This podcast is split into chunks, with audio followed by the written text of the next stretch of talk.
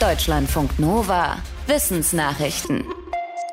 Wir tragen sie auf der Haut, winzig kleine Tierchen, drei Zehntel Millimeter groß. Milben. Sie leben in den Poren unserer Haarfollikel, in den Wimpern, aber auch an den Brustwarzen und ernähren sich von dem Talg, der da produziert wird. Nachts bewegen sie sich zwischen den Haarfollikeln, um sich zu paaren. Eine genetische Studie zu diesen Milben hat jetzt ergeben, dass sie sich mit dieser Lebensweise zu derart vereinfachten Organismen entwickelt haben, dass sie bald mit dem Menschen in Symbiose leben könnten. Die Milben haben schon jetzt viele Gene verloren, die sie nicht mehr brauchen, denn Feinde oder Konkurrenten sind in ihrem Lebensraum ja nicht in Sicht. Die Forschenden schreiben, dass die Milben für den Menschen auch positive Eigenschaften mitbringen, weil sie zum Beispiel dafür sorgen, dass die Poren an den Haarfollikeln nicht verstopfen. Forschende haben eine neue Klasse von Sternen entdeckt. Auf Bildern der Teleskope sind sie blau, mit 50 bis 110 Millionen Jahren für Sterne relativ jung und sie sind nicht Teil einer Galaxie. Das alles ist ungewöhnlich, denn normalerweise stehen Sterne nicht einfach so im All, sondern sind durch die Gravitation an eine Umgebung gebunden, die sie unter anderem mit Gas versorgt, damit neue Sterne entstehen können. Zuerst entdeckt wurden diese blauen Klumpen etwa 60 Millionen Lichtjahre entfernt nahe des Virgo-Galaxienhaufens. Eine gezielte Suche ergab vier weitere solcher Ansammlungen. Darüber, wie sie entstanden sein könnten, kann bislang nur spekuliert werden. Eine Theorie ist, dass Gaswolken aus einer größeren Galaxie herausgerissen wurden und dann weit draußen den Rohstoff für die Entstehung neuer blauer Sterne bildeten. Stickstoff, Phosphor, Kalium. All das sind Zutaten für einen klassischen Dünger, wie Urin. Tatsächlich ist die Wirkung von Urin als Dünger schon seit einigen tausend Jahren bekannt. Angewandt wird die Technik eher selten, vor allem weil es vielen eklig ist. Deshalb hat das Team, das die Möglichkeiten in größerem Umfang untersuchen wollte, dem Stoff für ihre Versuchsreihe erstmal einen anderen Namen verpasst. Oga.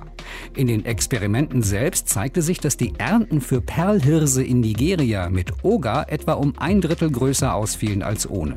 Der Effekt war so deutlich, dass Menschen aus der Umgebung anfingen, die Methode nachzuahmen.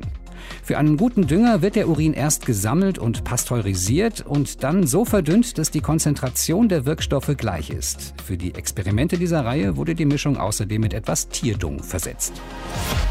Indien ist ein Hotspot für die Entstehung neuer Antibiotikaresistenzen.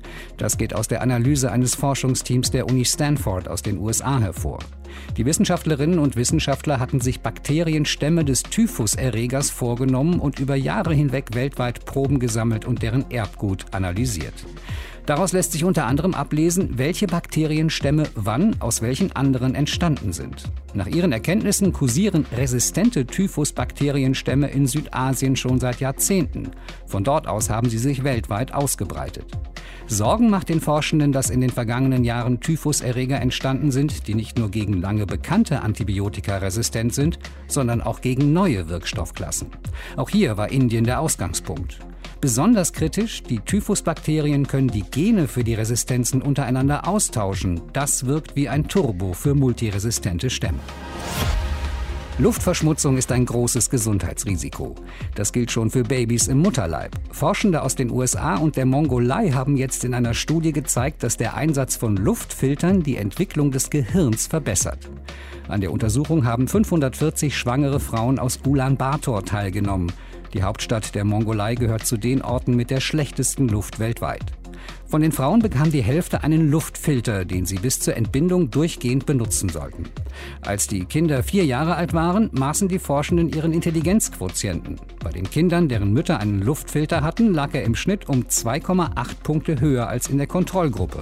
Außerdem hatten sie ein deutlich besseres Wortverständnis. Das deutet nach Ansicht der Forschenden darauf hin, dass schlechte Luft sich besonders negativ auf den Spracherwerb auswirkt. Nach Angaben der Weltgesundheitsorganisation atmen mehr als 90 Prozent der Menschen weltweit Luft ein, die mehr Schmutzpartikel enthält als von der WHO empfohlen. Die Berichterstattung der Medien über den Klimawandel ist sehr wichtig, um ihn zu bekämpfen. Das ist das Ergebnis einer Studie aus den USA.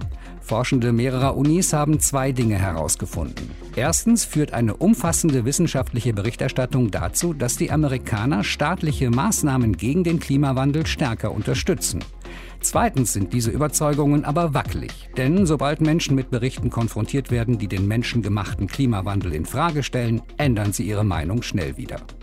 Die Forschenden schließen daraus, dass eine sachlich korrekte Wissenschaftsberichterstattung die Menschen erstens erreichen muss, das heißt, sie muss verständlich sein. Zweitens sollten Medien nicht nur über Neues berichten, denn, so der Forschungsleiter, die Menschen müssten offenbar immer wieder dieselben exakten Botschaften über den Klimawandel hören, sonst verschwenden Erkenntnisse sehr schnell. Deutschlandfunk Nova